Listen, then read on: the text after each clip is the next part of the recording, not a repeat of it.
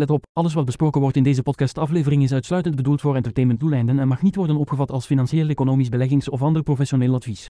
Bitcoin is een permissieloos veilig en gedecentraliseerd stuk code. De enige garantie met euro spaargeld is een verlies aan kopkracht. De enige garantie in crypto is het risico. Onthoud dat als u niet de eigenaar bent van uw privésleutels, u geen controle hebt over uw bitcoin. Luisteren naar een podcast verbruikt elektriciteit. Welkom bij de Alles voor Bitcoin podcast, de onafhankelijke reclamevrije stem van Belgische bitcoiners. Of je nu luistert via Spotify, Apple Podcasts, Google Podcasts, Podbean of een andere podcast-app, we zijn zo goed als overal te vinden. Volg ons op Twitter via @avbpodcast en ontdek meer online op allesvoorbitcoin.be. Daar vind je ook links naar uh, onze podcast RSS-feed en nog een paar andere projecten zoals bitcoinbasis.be bijvoorbeeld. Dit is aflevering 75. Het is 26 mei 14 anno Satoshi. De blokhoogte is 791.516. Voor 1 bitcoin betaalt u om en bij de 26.815 US dollar, oftewel 25.019 euro, wat dan weer goed is voor 5.438 Big Macs. We gaan vandaag door een eh, reeks nieuwtjes gaan. We beginnen bij Taro 0.2. Dat is uitgebracht een eh, soort van nieuwe uh, erg snelle versie van uh, tokenisatie op het Lightning-netwerk. Wat betekent dat dan weer? Het uh, gebruikt een, een virtual par partially signed Bitcoin transaction. En dat is dan weer iets dat eigenlijk ja, de voorbije Taro tokens al werd goedgemaakt, waar je bijvoorbeeld stablecoins daar kan op beginnen gebruiken. Um, die protocollen blijven verder ontwikkeld worden. Waardoor we dus meerdere uh, ja, tokens eigenlijk kunnen gaan laden op Lightning-netwerk. Uh, er zijn voor- en tegenstanders van. Ondertussen is dat wel gemeen goed aan het worden, denk ik. We moeten daar niet te veel tegenstand meer tegen bieden, want ja, die shitcoin-achtige dingen die komen nu eenmaal op het Bitcoin-netwerk via Lightning en via Taproot op allerlei manieren. de BRC 20 tokens zijn ook zoiets. Maar um, ja, die uh, Taro tokens die gaan eigenlijk uh, dat verder gaan ontwikkelen. En uh, het is natuurlijk uh, bedoeld voor die multi-asset support, waar je dus eigenlijk een soort van ja, stablecoins onder andere kan gaan gebruiken via Lightning. En op die manier het Bitcoin-netwerk verder kan gaan gebruiken, maar op layer 2. Dus dat zou weinig impact mogen hebben op die layer 1, op de basislaag van Bitcoin. In ander nieuws, uh, Strike, die uh, ja, globale company voor betalingsapps, die, uh, die heeft hun hoofdkwartier gaan verplaatsen naar El Salvador. I wonder why.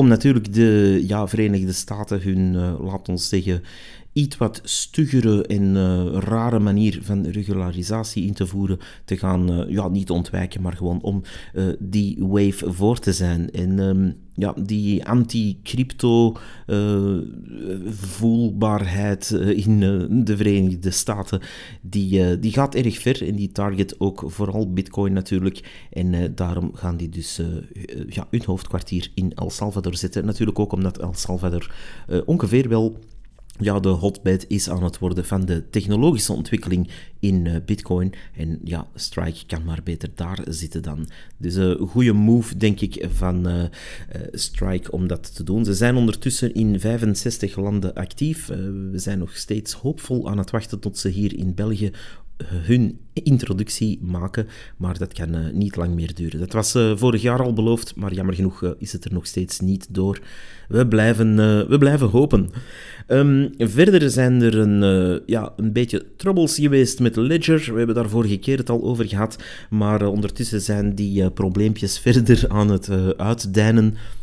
Ledger is natuurlijk die uh, hardware wallet die nogal goedkoop en nogal populair is. Um, en ja, nu hebben ze daar bij Ledger door dat er een beetje ja, tegenwind is aan het komen voor hun recente um, recover optie. Ze hebben dat ten eerste al uitgesteld, dus ze zijn het nog niet aan het uitrollen, die software upgrade.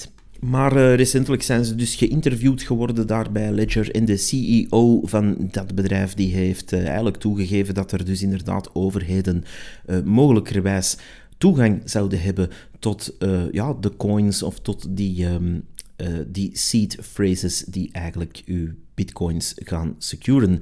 Um, Nu, ja, via die recovery feature zou men, ik zeg wel zou men dus, uh, uw coins kunnen gaan recoveren. Dat is natuurlijk niet de bedoeling. Ik, ik, begrijp ook echt niet wat zo'n bedrijf um, in zijn kop heeft gehaald. Als uw core business nu net is om coins te beveiligen en om te zorgen dat de, ehm, de private keys, waar het toch om gaat, not your keys, not your coins, om die veilig op te slaan in een beveiligde chip. En dat dan de enige kopie die u daarvan hebt in uw eigen beheer is, namelijk ja, de de 24 of 12 woorden die je hebt opgeschreven, uw passphrase, hoe je dat ook zelf bewaart, als uw zaak.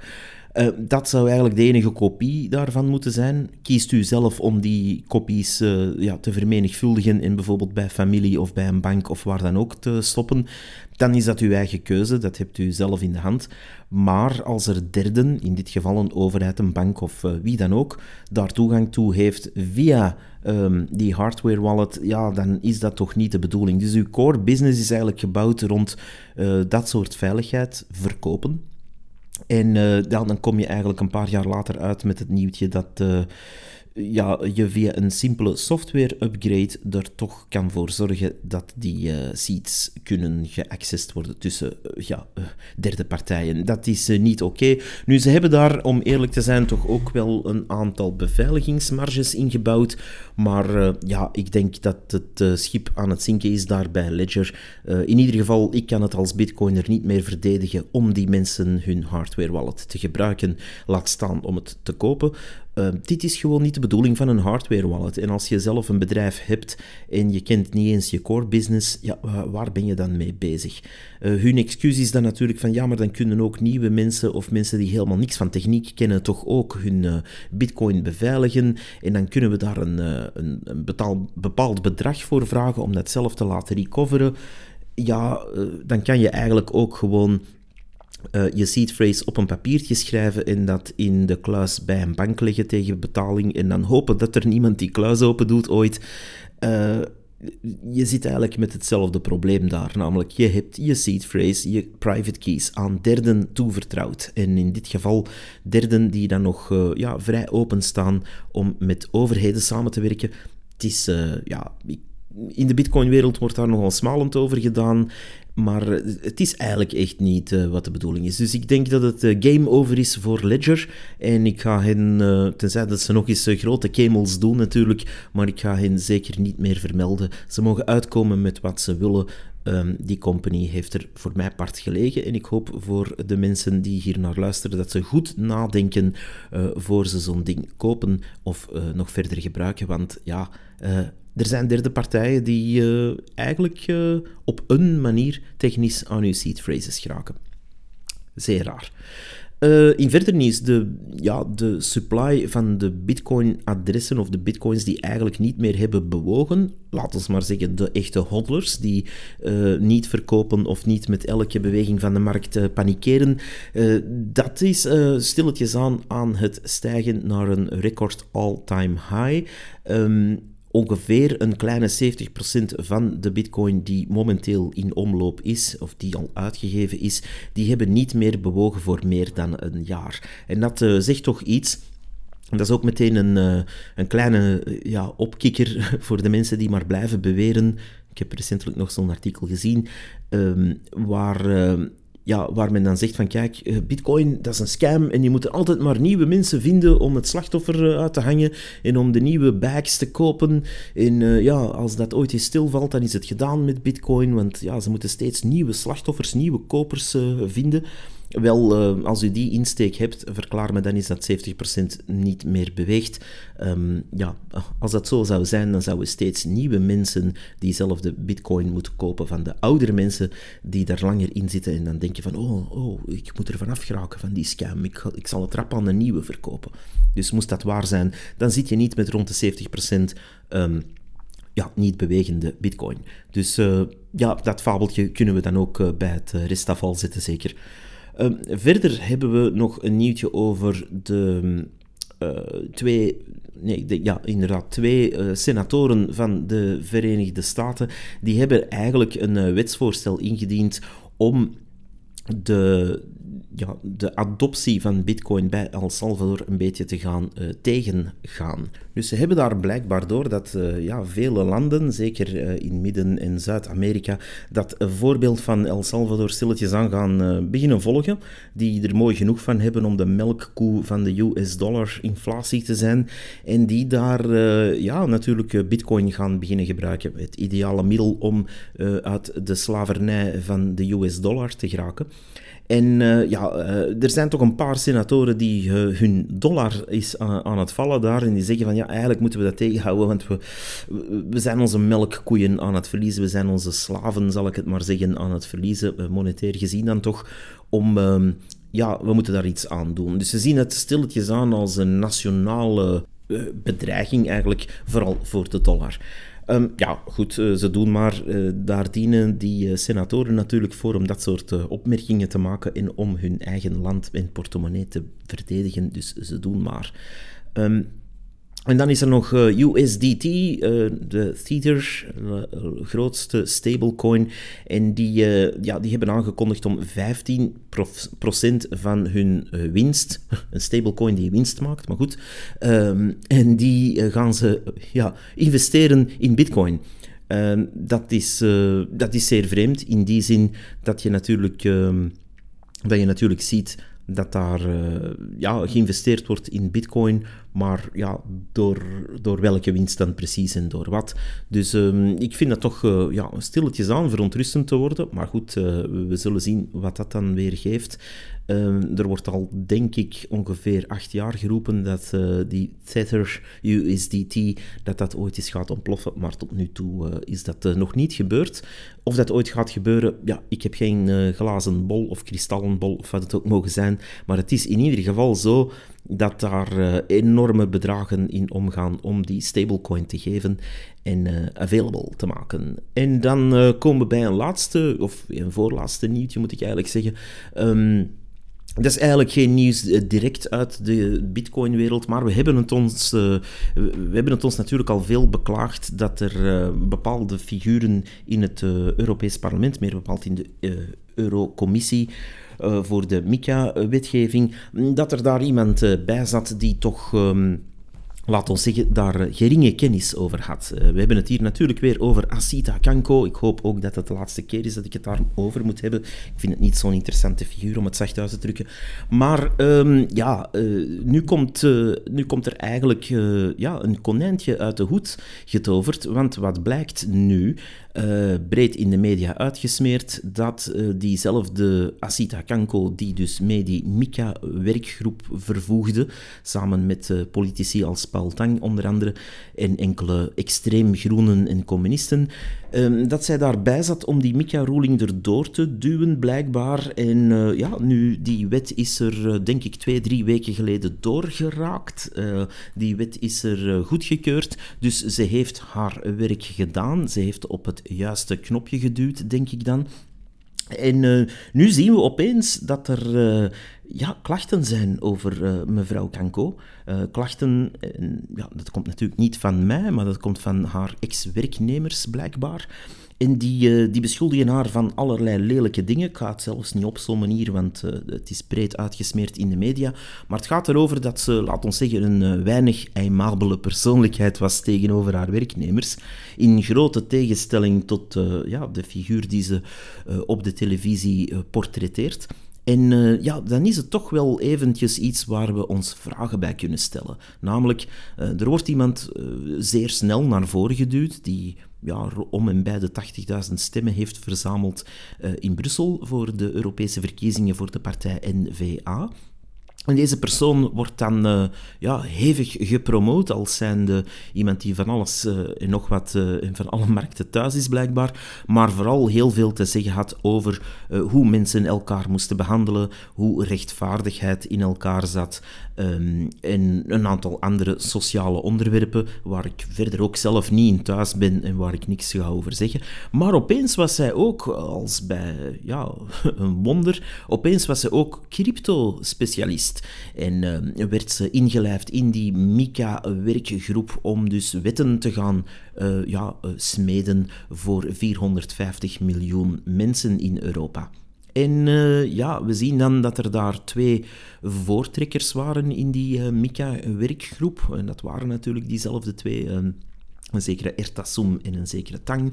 En uh, die twee personen hebben dat vooral getrokken. En uh, ja, Asita Kanko zat daar, uh, naar wat ik hier zie en lees, toch bij voor spek en bonen. Maar goed, misschien, misschien heeft ze daar zeer hard gewerkt. Dat kan ook. Ik zat daar uiteraard niet bij.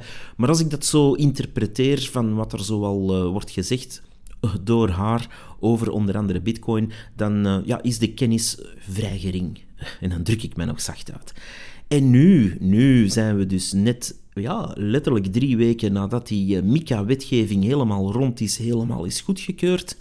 En dan komt er blijkbaar een zwaard van Damocles op zo iemand haar hoofd terecht waar er dus opeens klachten zijn. En niet van één persoon, want dan kan je nog zeggen, ach ja, er is hier een werknemer een beetje ontevreden omdat ze te veel printjes moest maken of zoiets. Nee, het gaat over uh, meerdere mensen die allemaal zeggen van, ja, dit is eigenlijk al jaren aan de gang en uh, ja, de partij waar zij bij zit uh, weet dat ook al een tijdje. En dat wordt dan blijkbaar stilgehouden tot nu. Ik stel de vraag maar, want er moet toch al iemand laat ons zeggen een jaar geleden, toen die uh, MICA-wetgeving werd opgezet in die werkgroep, moest er toch al geweten zijn dat er daar iets los was. En dan stel ik me vooral de vraag van, kijk, uh, nu wordt uh, er in alle kranten tegelijk die mevrouw ja, eigenlijk koud afgemaakt als zijnde een heel slecht iemand, machtswellustig, noem het maar op. er wordt ook bijgezegd dat ze eigenlijk weinig eh, blijkbaar eh, kennis van zaken heeft, of dat ze eh, haar werknemers wil laten geloven dat zij in fout zijn, maar niet zij zelf, en dat soort zaken. Ik lees maar wat er in de krant staat, nogmaals, ik ben daar niet bij. Maar langs de andere kant is het toch wel zeer frappant qua timing. Ehm, dus die wet wordt er doorgejaagd, samen met haar, en die wordt goedgekeurd, en van zodra dat die wet is goedgekeurd, wordt ze in de media gewoon afgeschilderd als zijnde iemand die uh, ja, niet oké is voor deze job. Dus de, dat ze ja, in de crypto slash bitcoin wereld, want het zijn niet alleen bitcoiners die daarover kloegen, uh, maar uh, ja, dit is een bitcoin podcast, dus die andere mensen moeten ook maar leren voor zichzelf te spreken, zeker. Maar binnen de bitcoin wereld in ieder geval was er al lang geweten dat ze eigenlijk, ja, om het zacht uit te drukken, weinig ervan van kenden. En uh, ja, dan opeens komt er die wetgeving en nu, ja, nu is het game over. Ik weet het ook niet. Um, dus uh, dat is zeer vreemd. Ik vind het altijd uh, ja, interessant om te kijken wanneer zoiets dan uitkomt. wanneer ja, mag men blijkbaar naar buiten komen dat iemand uh, onbekwaam zou zijn voor een job of ongeschikt zou zijn voor een uh, belangrijke job. En dat wordt dan meestal bovengehaald, dat konijn wordt uit de hoed getoverd, uh, wanneer het natuurlijk al te laat is voor de burger. Dus hey, bravo, we hebben dus een, een anti-fintech wetgeving door onze strot geramd gekregen door enkele mensen die dat hebben gestuurd, blijkbaar, die we hun namen blijkbaar ook niet kennen of mogen kennen. En ja, dat is het dan. Dus ook proficiat aan de hele partij NVA en uh, hun bestuur om iemand uh, blijkbaar te steunen of op zijn minst ja, proberen weg te kijken van een aantal problemen die blijkbaar toch al heel lang aanslepen. En uh, ja, we zitten ermee hè, met die wetgeving. Dus uh, ja, bravo, zou ik zeggen. Goed gedaan. Het uh, versterkt natuurlijk ook weer het wantrouwen in de politiek. Het versterkt ook het idee dat er een aantal compleet onbekwame mensen via het Peter Principle omhoog geparachuteerd worden en dan een wet mee goedkeuren die zeer nadelig is voor heel veel bedrijven in een hele sector. En ja, los van het menselijke aspect natuurlijk, want ik voel wel iets voor al die uh, werknemers die toch uh, vooruit wilden naar wat ik lees en die daar dan werden gefnuikt, tegengehouden of op een andere manier werden tegengewerkt uh, van ja, wat ik begrijp uit deze artikels. Dus uh, ja, dat vraagt toch enig onderzoek en misschien moeten we dat verder opentrekken en zeggen, misschien moeten we ook eens kijken uh, naar heel die wetgeving en die werkgroep, hoe dat echt tot stand is gekomen, die wetgeving, en hoe uh, die informatie via hen is tot een wettekst geworden. Misschien moeten ze dat nog eens herbekijken, want niet alleen is zij zelf ja, zo te zien iemand die niet zo tof is om mee samen te werken, wat natuurlijk op zich weinig wil zeggen, maar uh, ja, dit duidt toch op een uh, soort van stroomman-effect, lijkt mij. Iemand die op een bepaalde plek wordt gezet, een bepaald knopje moet induwen en eens dat nut geleverd is, ben je ja, niks meer waard en word je eigenlijk bij het huisvuil gezet. Dus... Uh, dat is een eh, zeer vreemde manier van werken. Dat is wat ik in ieder geval opmerk.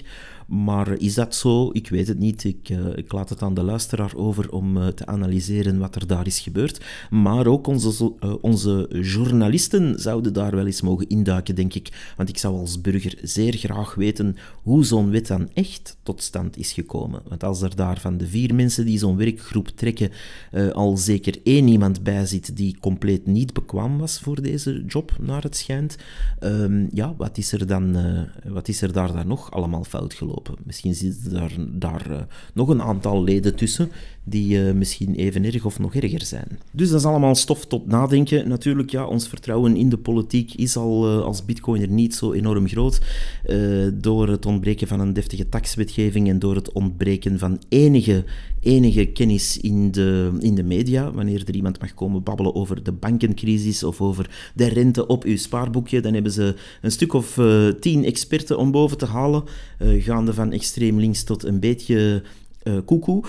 Maar ze mogen allemaal aan het woord komen en allemaal hun zegje komen doen. Maar als het over bitcoin gaat, dan, ja, dan mag er niemand komen babbelen. En als ze dan al iemand vinden, dan is het nog een shitcoiner ook. Dus ehm, ja, het is, het is vrij triestig gesteld op dat punt. Ik heb met verbijstering gezien hoe men uh, over bepaalde dingen uh, blijft spreken. Men blijft crypto en bitcoin op één hoop gooien. Men blijft de, de educatie volledig overlaten aan uh, ja, de mainstream media. En uh, ja, daar willen we iets aan doen. Uh, Alles voor Bitcoin heeft een project opgericht, de bitcoinbasis.be. En dat kan je vinden op twee plekken. Alles voor bitcoin.be slash bitcoinbasis of gewoon op bitcoinbasis.be. Dat voorwaarde daarnaar. Um, en dan kom je op een zeer sekke, zeer simpele AI-gegenereerde site terecht, die u uh, een aantal lessen of een aantal files biedt, waar u zonder reclame of zonder geld te moeten betalen of zonder opgelicht te worden, gewoon informatie krijgt over Bitcoin. Um, dat is uh, wat het hele opzet is. We willen, we willen daarover educeren. Ik wil ook even zeggen aan de Bitcoin-gemeenschap: uh, probeer hier uh, achterin aan mee te werken. U kan de roadmap zien daar op die site. De roadmap, daar ga ik me ook vrij strikt aan houden in de mate van het mogelijke om dat ding op te leveren. En tegen eind van dit jaar moet dit van de gemeenschap worden. Dus ik ga dit niet persoonlijk blijven onderhouden tot Sint-Jutemis, maar ik ga dit opzetten. Ik ga daar opzetten wat er op moet staan, vind ik. En um, als die basisinformatie daarop staat, het heet ook Bitcoin basis voor iets. Uh, dan staat die Bitcoin basisinfo online en dan is dat zo laagdrempelig uh, ja, te bereiken dat niemand nog een excuus heeft. Als u bijvoorbeeld wil weten wat het Lightning-netwerk is, wel, dan staat daar een file, zowel op YouTube als op MP3, als op tekst, als op PDF, om uh, dat te lezen of te beluisteren. En uh, dan kan u daarover leren. En wij beginnen dus niet met tokens te verkopen of een of ander raar schema waar u geld moet betalen daarvoor. Nee, dat is gratis en zonder reclame te uh, raadplegen. En op die manier moet het ook om mensen natuurlijk informatie aan te bieden. Dan hebben ze eigenlijk niets te vrezen. U hebt letterlijk niks te verliezen buiten, ja, misschien twee minuten van uw tijd. Maar dat doet u anders ook op als u, uh, zeg maar niet, op een tram staat te wachten. Of, uh, god betert, in de wachtzaal van een dokter of zo zit. Dus u kan er altijd naar op zoek gaan. Bitcoinbasis.be, daar willen we educeren. We gaan dat nog verder uitbreiden, uiteraard. ik heb even een hele kleine pauze genomen om allerlei redenen maar uh, we gaan er uh, vrij snel terug tegenaan uh, de komende dagen om daar weer nieuwe files op te zetten en meer uitleg te geven. En het is altijd hetzelfde concept. We gaan eigenlijk een een professionele stem iets laten inlezen en we gaan die stem een, ja, een anderhalve minuut ongeveer, het kan een paar seconden meer of minder zijn, maar altijd onder de twee minuten in ieder geval, want oei, we willen niet te veel van uw tijd gebruiken. Het moet vooral allemaal snel gaan tegenwoordig.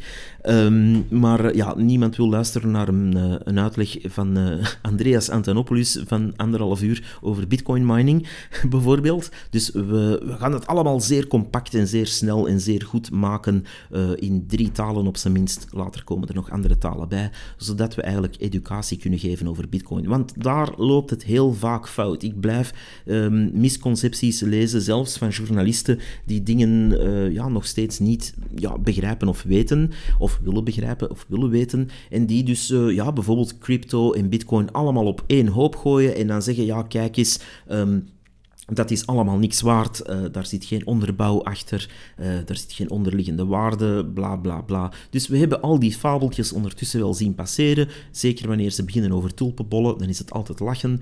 Maar um, ja, get real. Als u informatie wilt over Bitcoin, dan kan u daar terecht. En dan kan u dat op een. Uh, ja, objectief zijn wij natuurlijk niet. Wij zijn pro-Bitcoin en dat mag ook geweten zijn. Anders zetten we daar geen educatie rondop. Maar we willen daar niet aan verdienen. In die zin we gaan nu niet zeggen van hey, uh, ga via onze referral link naar uh, deze Lucia Exchange XIZ en ja, koop daar jouw Bitcoin Faco's. En de Bitcoin Faco's die kan je nu kopen tegen een korting.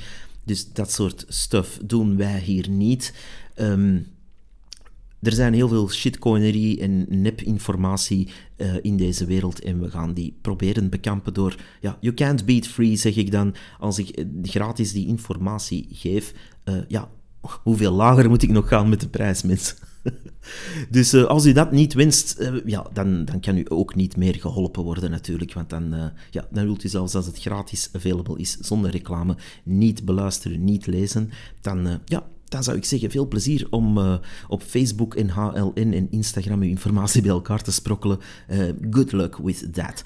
Dus dat, uh, dat, ja, dat vroeg toch een beetje meer uitleg. In ieder geval, um, we gaan door met het project en we gaan daar zeker tot einde dit jaar mee door om zoveel mogelijk informatie online te zetten.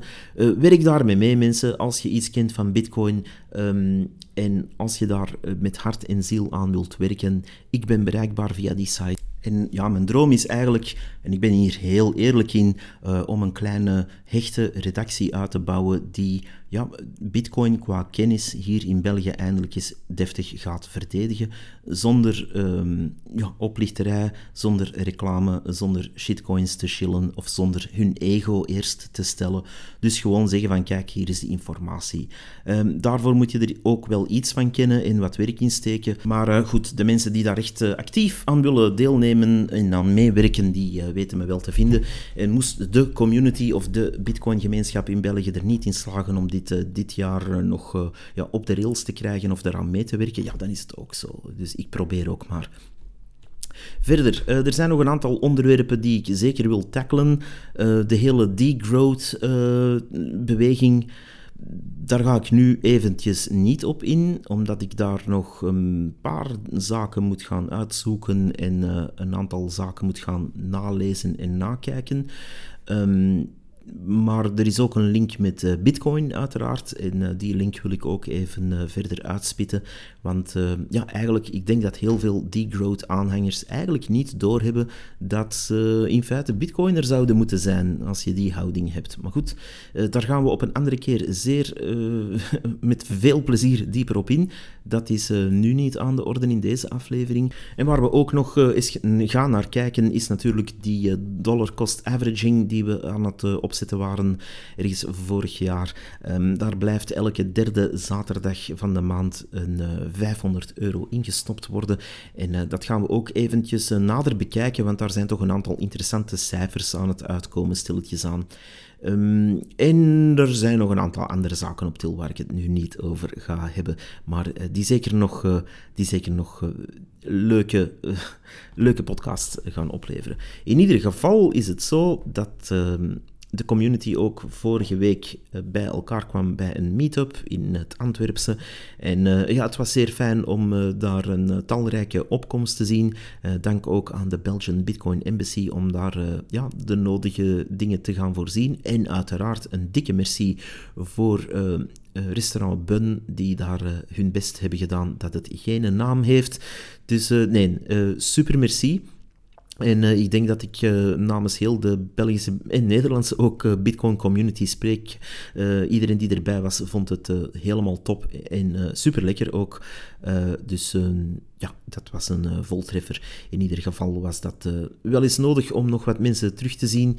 En aan de andere kant is het soms ook wel eens fijn om te weten dat je niet alleen bent. En, want soms heb je de indruk als bitcoiner dat je ja, waarschijnlijk de enige bent of zo. Maar uh, die meetups uh, doet, uh, doet ons allemaal deugd, denk ik. Alleen al daarom, om, nog om andere redenen ook, maar alleen al om te weten van, hey, kijk, we zijn aan het groeien qua aantal en we zijn niet alleen. ik heb daar een aantal nieuwe, of voor mij toch nieuwe mensen ontmoet ook.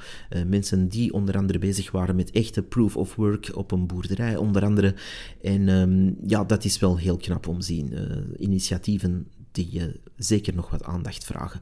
Dus uh, ik ga proberen daar ook nog wat uh, informatie over te delen. Moesten ja, die mensen daaraan willen deelnemen of ja, voor de micro willen verschijnen natuurlijk, dat is altijd de vraag. In ieder geval, er is heel veel aan het bewegen tegelijk. Ook op de markt van de banken en in onze financiële markt. Um, ja, er was een hele discussie over die spaarrente op, uh, of de rente op spaarboekjes en waar je dan best je geld stopt. En dan zie je een hele stoet aan financiële experten, al dan niet van grootbanken, uh, de revue passeren, die allemaal hetzelfde zeggen eigenlijk, namelijk van, ah ja, je moet, uh, je moet vooral op de beurs gaan en je moet vooral op dit, dat, dus zo. Eén komt er dan af met ETF's en de andere met um, real estate funds en nog een andere met staatsleningen en noem het maar op. Uh, ja, dat is allemaal mooi en wel. Ik ga me daar niet over uitspreken, want dat zijn, uh, dat zijn zaken die ik wel ken, maar waar ik verre van expert uh, over ben. Maar ja, je ziet het dan allemaal passeren en nooit heeft er iemand het over Bitcoin. Dus dat is wel jammer. Um, maar goed, daar gaan we ook een mouw aan passen. We zullen, we zullen met. uh, op tijd in stond daar ook eens wat weer werk beginnen geven. Namelijk, eh, hey, Bitcoin kan wel degelijk in uw portfolio passen. En dat, uh, dat gaan we ook wel eens in de verf zetten. Dat was hem voor vandaag. Dit was aflevering 75. U kan ons vinden op uh, Twitter, dat is @avbpodcast. U kan ons ook mailen, reactie allesvoorbitcoin.be. Check ook zeker die bitcoinbasis.be en uh, ja, pik er daar een uh, aflevering uit. Moest er iemand daar een onderwerp aanspreken, ergens op Twitter of waar dan ook, en u zegt van, hey kijk, ja, u, u weet niet helemaal hoe dit of dat onderwerp in elkaar zit, dan kan u natuurlijk de link sturen naar die uh, bepaalde aflevering van Bitcoin Basis en dan kan u uh, daarmee aan de slag. We maken het uh, ja, om die reden ook, dat, dat het deelbaar is en dat je het kan gebruiken. Als niemand het ooit deelt of shared of gebruikt in een, in een discussie of wat dan ook, ja, dan heeft dat eigenlijk weinig nut. Dus probeer dat te gebruiken. laat mensen daar eens naar luisteren, zou ik zeggen. Of ja, plak zo'n linkjes onder, het juiste, onder de juiste discussie. En dan, uh, dan kunnen mensen uh, daar iets van bijleren. Er komen meer files aan. Wij werken door, want Proof of Work is alive. Bye bye.